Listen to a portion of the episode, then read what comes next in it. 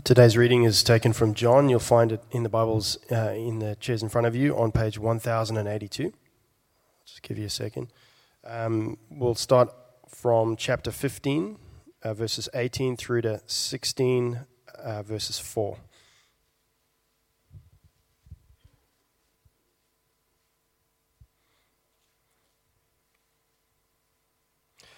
The world hates you. If the world hates you, keep in mind that it hated me first.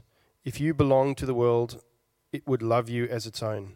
As it is, you do not belong to the world, but I have chosen you out of this world. This is why the world hates you. Remember what I told you a servant is not greater than his master. If they persecuted me, they will persecute you also. If they obeyed my teaching, they will obey yours also. They will treat you this way because of my name, for they do not know the one who sent me.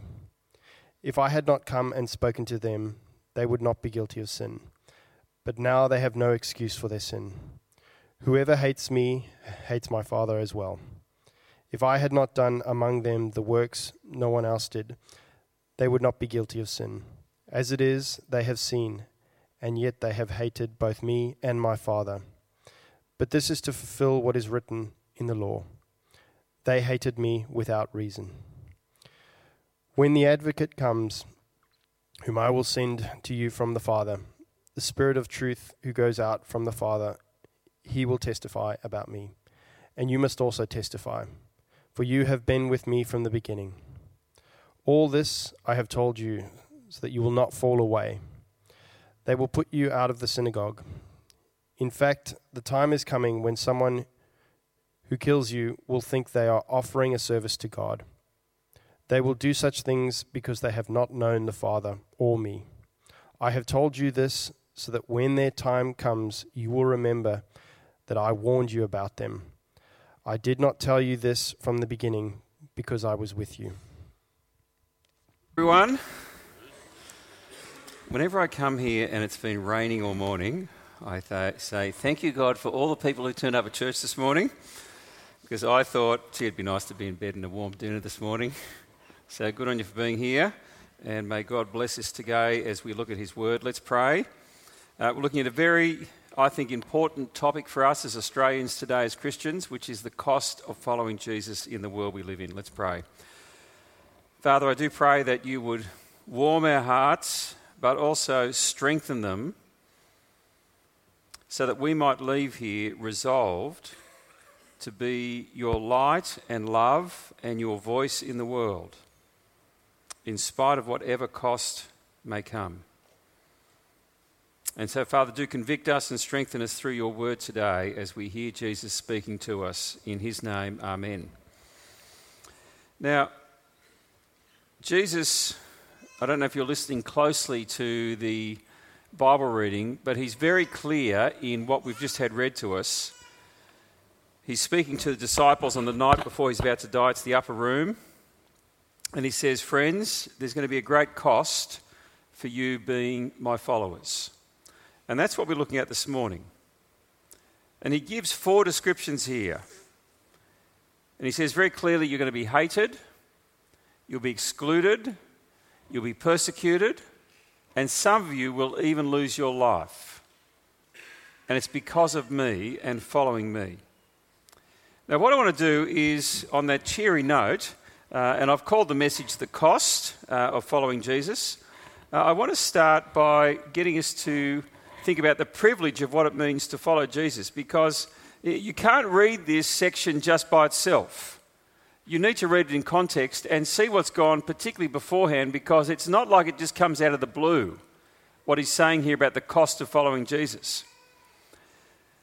The whole context is that we are incredibly privileged to be the children of God and to know Jesus. And just from last week's reading, let alone chapter 13 and 14, here are six privileges of belonging to Jesus. Firstly, we are going to be spiritually fruitful. We will see God work through us when we're connected to Jesus. Uh, verses 5 and 6 of chapter 15, verses 7 and 8. He said, You've actually got a direct line to heaven. God will answer your prayers through me when you pray according to my word. And so we've got access to the Father, we can talk to Him. Incredible privilege.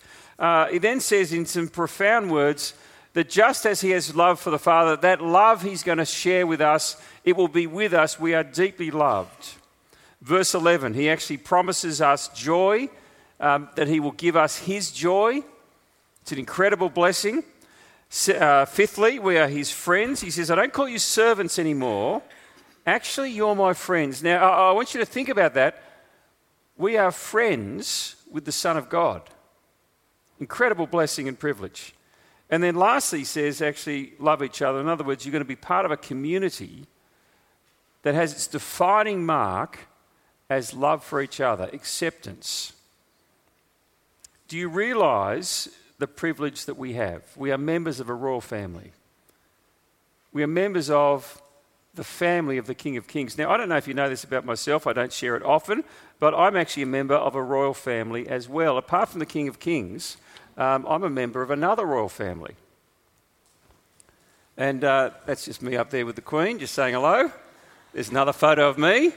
And uh, when I drop into London, I just drop into Buckingham Palace. And uh, anyway, that was before the wedding. After the wedding, I just wanted to check how they were going.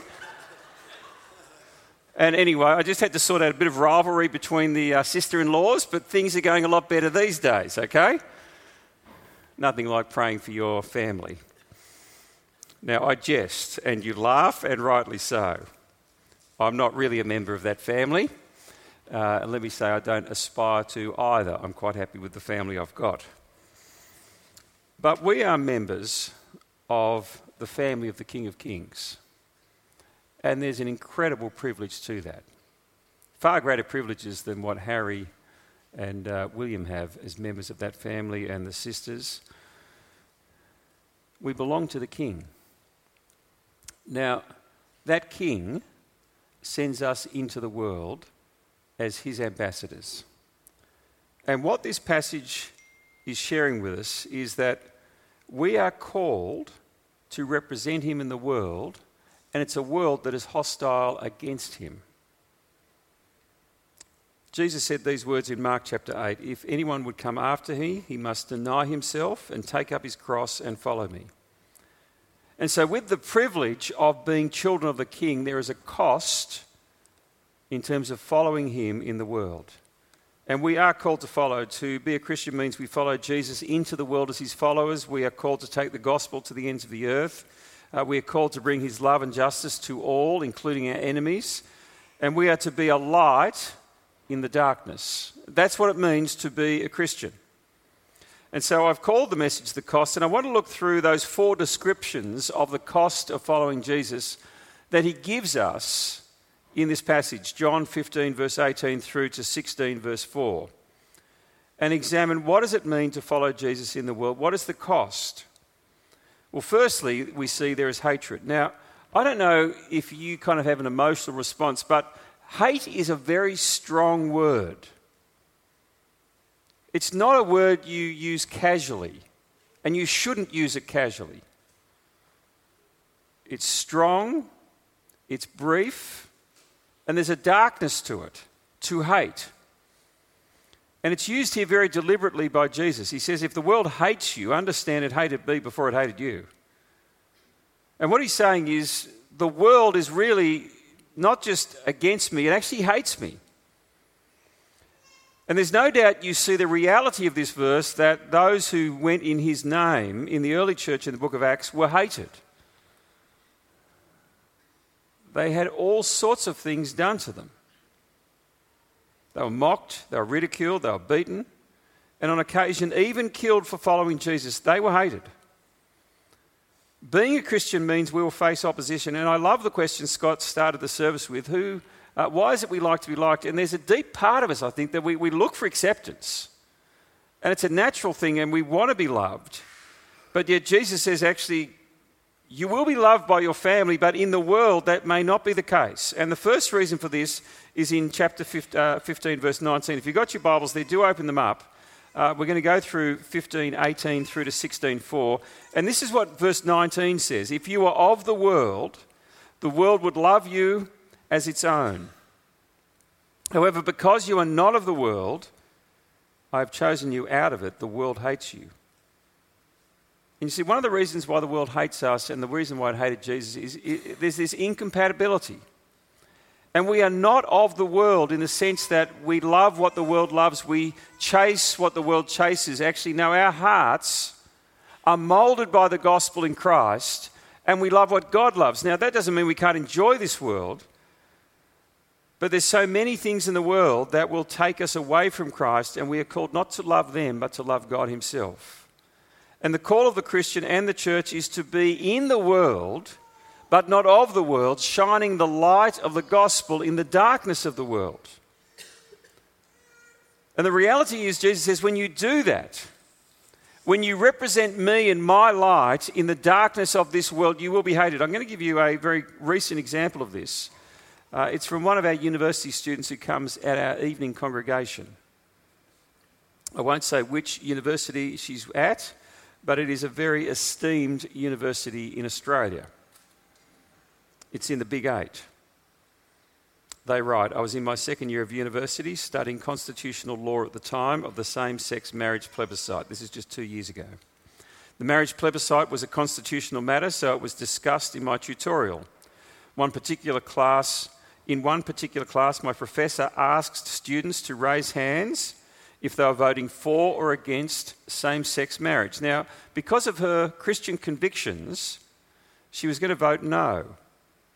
She was going to vote against same sex marriage. So she confidently raised her hand to say, I was voting against it, expecting that there would be others voting against it also.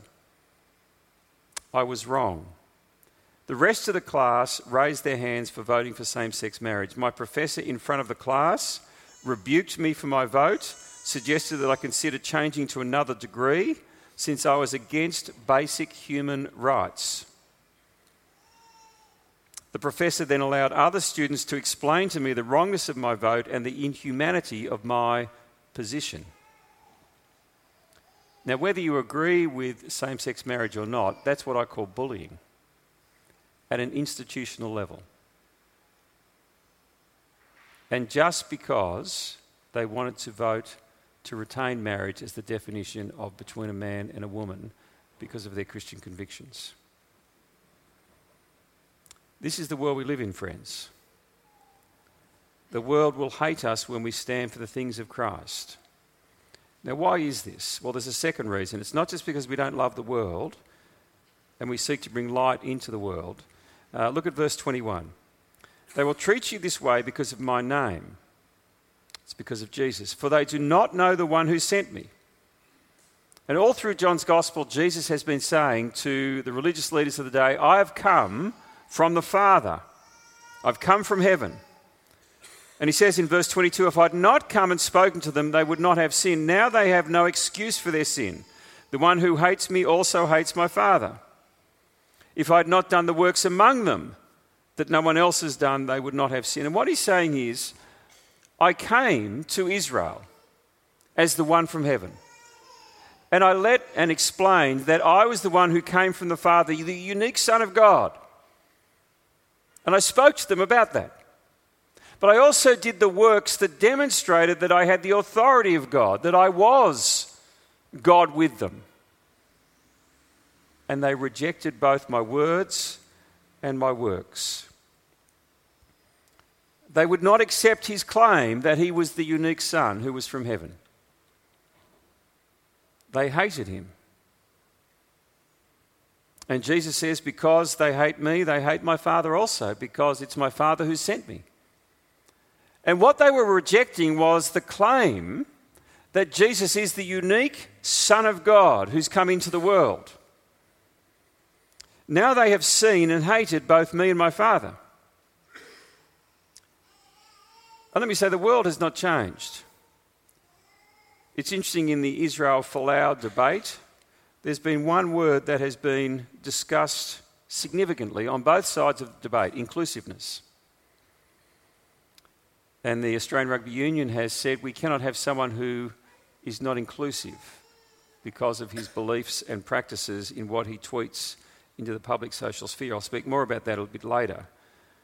But inclusion is one of the defining features now of our culture. You cannot say anything to anyone to exclude anyone although it's okay to sack someone because of that. And that's the world we live in. And yet our gospel comes and says actually there's an exclusive revelation of God through the Lord Jesus Christ. And that is what Jesus said I am the way, I am the truth, I am the life, and no one comes to the Father except through me. And they rejected him then, they reject him now for the same reason. You can have a Jesus who is meek and mild, who brings life, so to speak, and can bring positive virtues and values and calls people to live a better life, but not a Jesus who will challenge the world and say, actually, I am the one that you need to come to. I am the unique Son. People reject this Jesus, the one who is over everyone, who one day everyone will meet in judgment. He is risen from the dead, he has ascended to heaven, and one day he will return. And that Jesus, the King of Kings Jesus,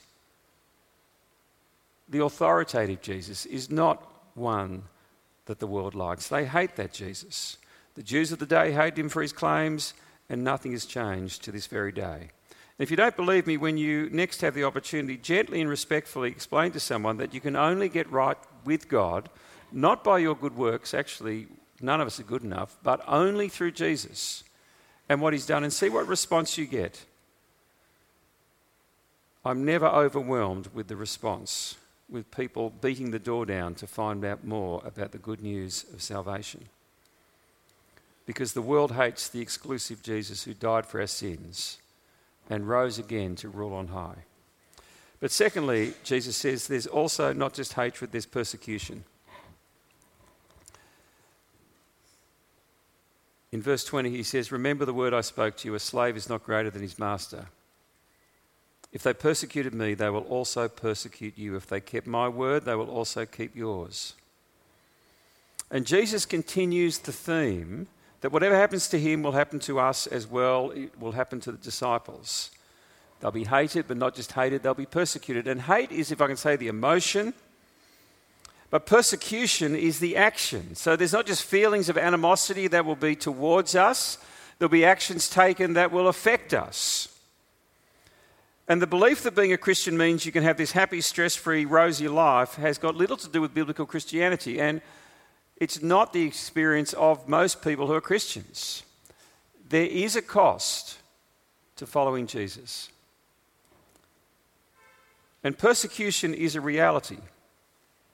You only have to go to the website for Open Door Ministry. I've got the, uh, the logo there on the screen. Worth going home today and researching and just reading some of the stuff on their website. Uh, it's amazing, chilling, about what is happening across the world. Open Door Ministry in Australia has this mission statement to strengthen and prepare Christians living in persecution and to mobilise the Australian church to identify with the global body of Christ. Uh, I'll put a map up on the screen here. Now, the white zones, uh, and you can see Australia's white, is where they technically say we are not persecuted. Uh, the yellow, orange, red, and it goes up, if I can say, as a heat map um, in terms of the countries currently where Christians are being persecuted for, uh, they're facing intimidation, they're facing prison, even dying for their faith in Christ. And there's 245 million Christians today who are in those heat zone countries. One in nine Christians worldwide are persecuted for their faith. It's the experience, as you can see from the map, of many countries in the world today. You may well ask do Christians get persecuted for their faith in Australia? I want to say no and yes. It's worth saying no, we are not seeing people killed for worshipping Jesus here in Australia. Uh, one secular writer, when responding to the claim of Christians uh, in the last two years, uh, the Christians said that we're now persecuted in the country, wrote these words uh, in a online blog news piece that writes opinion pieces called The Conversation, and it's a good article he wrote. Um, and he wrote this Christians have the freedom to gather and worship freely, to meet in public places, to join the army, to teach, to vote, and to be Prime Minister, which we do know with Scott Morrison. Christians own and run vast institutions. They are still the largest relig- religious affiliation in the country, uh, over 50% in the 19, uh, 2016 census. These are hardly signs of a persecuted group. And he's right by saying that. Uh, we must not, if I can say, sound the alarm bells. There's incredible freedoms we have in the country as Christians. He's right, but to an extent. There is opposition to Christians in Australia who are seeking to make Christ known. There's no doubt about that. What was once a given uh, in terms of the education system, with historically the church used to do the education, they then handed it off to the government. There was a separation of duties, uh, but the one thing we retained was the, if I can say, privilege to teach the children uh, religious education. And so that is where RE was born. But today that is under threat here in this state. Uh, Victoria almost wiped out. Uh, it's just one part of the secularisation of the country. Simon Smart, who is the director of CPX, the Centre for Public Christianity, I spoke to him this week uh, as someone who is, if I can say, in the public space as a Christian, that's their ministry, Centre for Public Christianity. I asked him about this question of Christians being persecuted, and he said, Look, his experience is this some people are really antagonistic to Christianity. And I encourage you to read his articles that are often published in the Sydney Morning Herald and other places. And also read the comments because you can see this online vitriol against him just for trying to state a winsome argument uh, to commend the Christian faith. And he said they see religion as evil. This is in Australia. Uh, they are not a big number of the population, they're actually a small proportion, and it's worth remembering this, but they are vocal and they are influential with what they say. And this is the experience of some. Persecution was the norm back then, and I believe we'll see it in increasing ways. Though no doubt more subtle than what the bulk of Christians who are persecuted are experiencing this day in hostile lands, but yet nonetheless real as we seek to stand up for Christ and to bring his love to bear. Let me just say, though, Jesus has very clear words to us about how we should respond when people are opposed to us. We must love them. And actually, it's okay to lose in the debates and the legislation. The church historically has been best when it's been on the margins, not at the centre of society. Because it's there where we actually show most profoundly that there is a hope beyond this world as we love those opposed to us and shine the light brightly of the gospel into the darkness that we feel that surrounds us. Thirdly, excluded. The last thing, or second last thing he says is this they'll put you out of the synagogue, John 16, verse 2. And it's worth noting it's exactly what did take place in the book of Acts. Uh, it was not long before they were excluded from synagogues. Paul would go out, he would always go first to his Jewish brothers and sisters to preach the gospel. Normally, he would be thrown out within weeks as he challenged their assumptions about God and brought what he thought, and I believe is the good news of the gospel that God has come in the person of Christ, Yeshua, the Messiah. But they rejected the claims of Jesus, they hated him, and they excluded those who brought the message.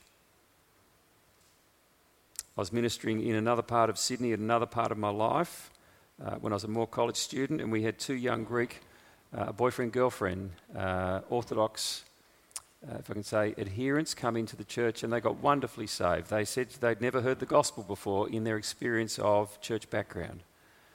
They went back to their church and they thought maybe we missed something. They could not find a Bible in the entire building. And so they began to witness to their friends and family about the assurance that they found in Christ. They were abused and excluded.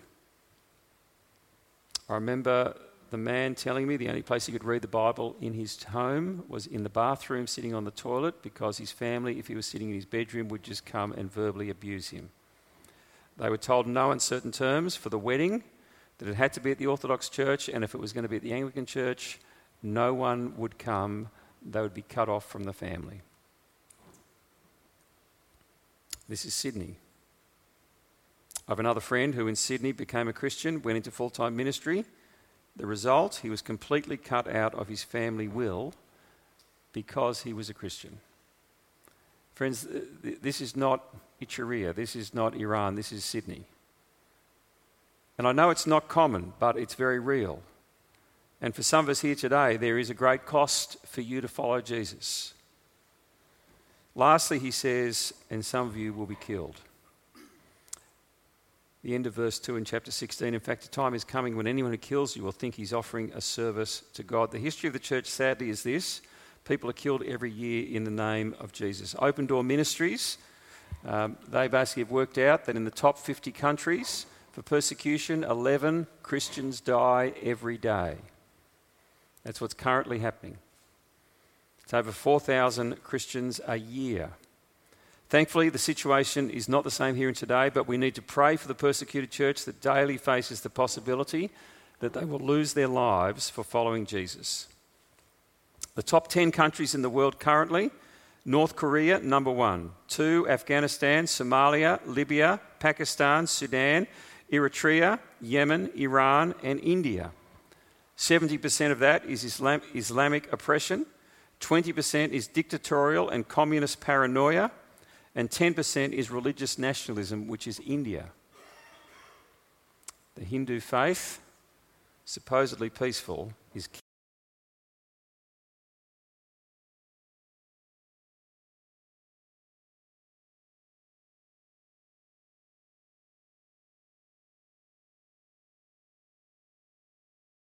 isn't it?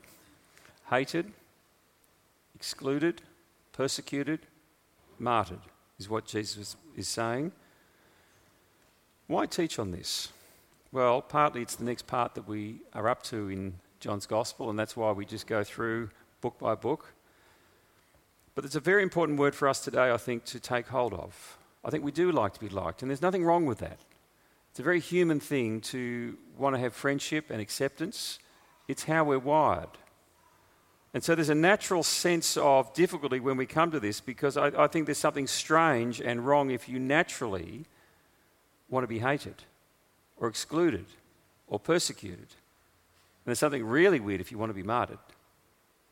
I mean, it's, it's against our human nature. But yet it is the cost of following Jesus in this world. And Jesus says these words in chapter 16, verse 4 to finish the passage off. But I've told you these things so that when the time comes, you re- may remember I told them to you. I didn't tell you these things from the beginning because I was with you. In other words, um, I just needed to help you understand who I was, what I was on about. But now I'm about to go and leave you, though you will have the Spirit come and dwell in you. Uh, now I'm going, you need to know what's going to happen. Just like you've seen it happen to me, and they would absolutely see it the next day when Jesus was hung up on the cross. It's going to happen to you. In other words, prepare. And I'd say the same thing to us. We need not be afraid. We need to be prepared. When opposition is experienced, we should realize that this is what it means to follow in the steps of Jesus. There is a cost. And I think the hard thing is the shape of our Christian life in the Western world will always be skewed because there's a very powerful ideology in our culture where happiness is imperative. You see, that is what is most important in life. It's not just about including people, it's that you allow people to be happy. Now, I'm all for happiness. I love having a joke. But it's actually not the most important value. God being glorified is the most important value. Him being known is what is imperative. And the West loves comfort and the good life and says that's what you should aspire to. And so we find it strange the thought of the cost of following Jesus. But we read these words today so that we're not surprised that if we receive difficulty or rejection or exclusion or persecution, and we have a resolve that we will stand firm and love our enemies. But there's a second reason we are not to be silent. Have a look at verse 26 and 27 of the end of chapter 15. When the advocate comes, whom I will send to you from the Father, the Spirit of truth who goes out from the Father, he will testify about me. And so, in this context of opposition, of hatred, of persecution, of martyrdom, he says, actually, what's going to happen is this Holy Spirit, the advocate, is going to come and he's going to testify about me. And hear the words of verse 27 and you also must testify for you've been with me from the beginning. In other words, you're the one who knows me the best. The Spirit is going to help you. but you must do it. And let me say, as those who are recipients of this message of the gospel from the apostles, handed down through generations, as Christians, we're called to follow Jesus, and we must testify to him with the help of the Holy Spirit. We must not go silent. Let me reflect on the Israel Folau incident. There were some good things about what Israel did, and there were some things I'd say, please don't do that, Israel. I would not encourage anyone here at St. Matthew's to tweet the way he tweeted. Yes, I believe in 1 Corinthians 6, verse 9, but it's a verse that's written to Christians within the church who were not behaving as Christians within the church.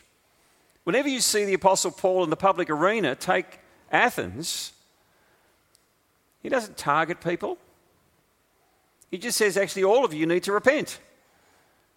There's a sharpness to it, but yet there's a sense of winsomeness to it. He says, actually, you worship a God you don't know. Let me tell you about the God who actually is there. And the Apostle Peter, in calling us to be witnesses 1 peter chapter 3 verse 15 says actually you need to be prepared to speak of the hope that you have when people ask you but he says do it in this way gently and respectfully and that tweet just didn't pass the test for me it's such a nuanced thing to explain what that means but let me say, we must not go silent. We still need to speak, but with a gentleness and a respectfulness. When I spoke to Simon Smart about the issue of speaking in this culture, he said this The bulk of the populace are naive about the Christian faith. And I love this quote there's a thin layer of resentment over a sea of apathy. And isn't that Australia? stupid Christians, but yet underneath it all, there's just apathy. Couldn't be bothered. A thin layer of resentment over a sea of apathy for the bulk of the populace. Now, the sad thing is this people are not informed today about the Christian faith. They are suspicious of our motives based on what they read and see in the media that have elements of truth but not the whole story. And here's a startling statistic Simon shared two thirds of Australians do not have a friend who is a Christian. I want you to think about that. What is the best way someone is going to find out about the Christian faith? Well, Mark McCrindle did research. It's actually through you and your friendships, where they get to meet what is a genuine Christian, not a caricature from the media. And they get to see your life. And they see the way you conduct yourself and love your enemies and care for those in need and then they hear you speak of the hope you have in Christ and of eternal life.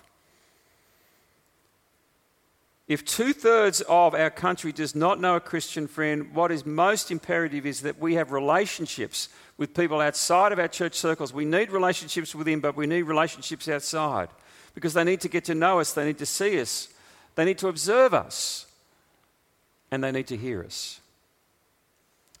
To finish, I'd like to go back to two quotes from two great leaders from the early church because they were the masters of this. They cared not that they were on the edge of society, they knew no other place. They didn't wrestle for power at the center politically, but rather they just loved and they served.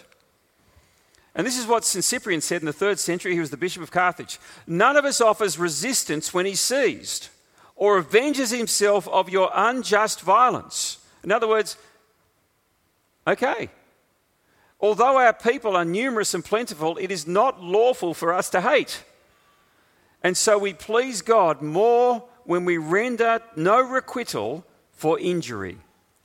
We repay your hatred with kindness. And let me tell you, they experienced this at great cost lands taken, people killed. But you just see this profound sense of actually, we're children of the King, we know where we're going, we're just going to love you no matter what you do to us. And that's the stance we've got to take to be in the world, loving, caring, sharing, and demonstrating the profound love of God, even when we're hated or persecuted or excluded. because I doubt we're going to be martyred here in Australia. And when the opportunity comes, speaking of the hope we have in Christ, but with a gentleness and a respect for the other person. And I want to say there's lots of ways we can do that, just apart from just your general witness. Um, you can ask someone to come and actually read John's Gospel with you using the Word one to one materials. If you'd like to find out more, please put it on the Connect card. For our winter mission this year, Simon Smart and I think Justine Toh is going to be coming. And they made a wonderful movie about the, if I can say, for better or worse, the story of the church. And they're going to come and bring th- three themes of that. And we're actually going to show the movie here at church uh, on the Wednesday leading up. And it's a wonderful opportunity to bring people to come and hear about uh, not just the church, but about the Jesus who has actually inspired all the great things of the church. But thirdly, we've got the Alpha course, which we're restarting, and that's going to be on third term. It'd be a great thing to bring someone along to it and to find out what is the meaning of life, what happens after we die. But I'll leave the final word on the cost of following Jesus to a Christian writer from the second century AD who knew much about suffering and much about the cost of persecution, Justin Martyr. He wrote in the first half of the second century We who formerly hated and murdered one another now live together and share the same table. We pray for our enemies and try to win those who hate us. Let us pray. I'm just going to give us a moment just to reflect on what Jesus has said to us and allow you to pray for yourself, for however God has spoken to you.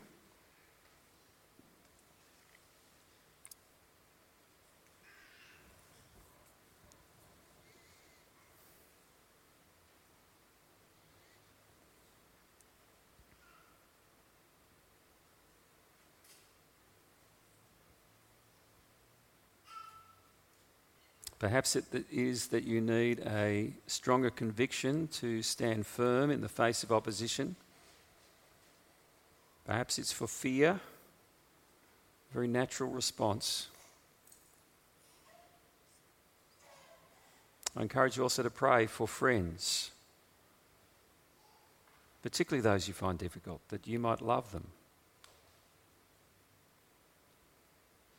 Pray that God would open doors of opportunity to share of the hope you have. Let me pray for us. Heavenly Father, put strength in our souls. Convict us to stand firm for you. Help us to live for you in this world without fear. And to have a conviction that we are your children loved, who wish to bring the light and the life of the gospel to bear, to speak of hope and life and love found in Christ. May we be your vehicles of love, grace, and truth. In Jesus' name, amen. Friends, let me encourage you at the end of the service.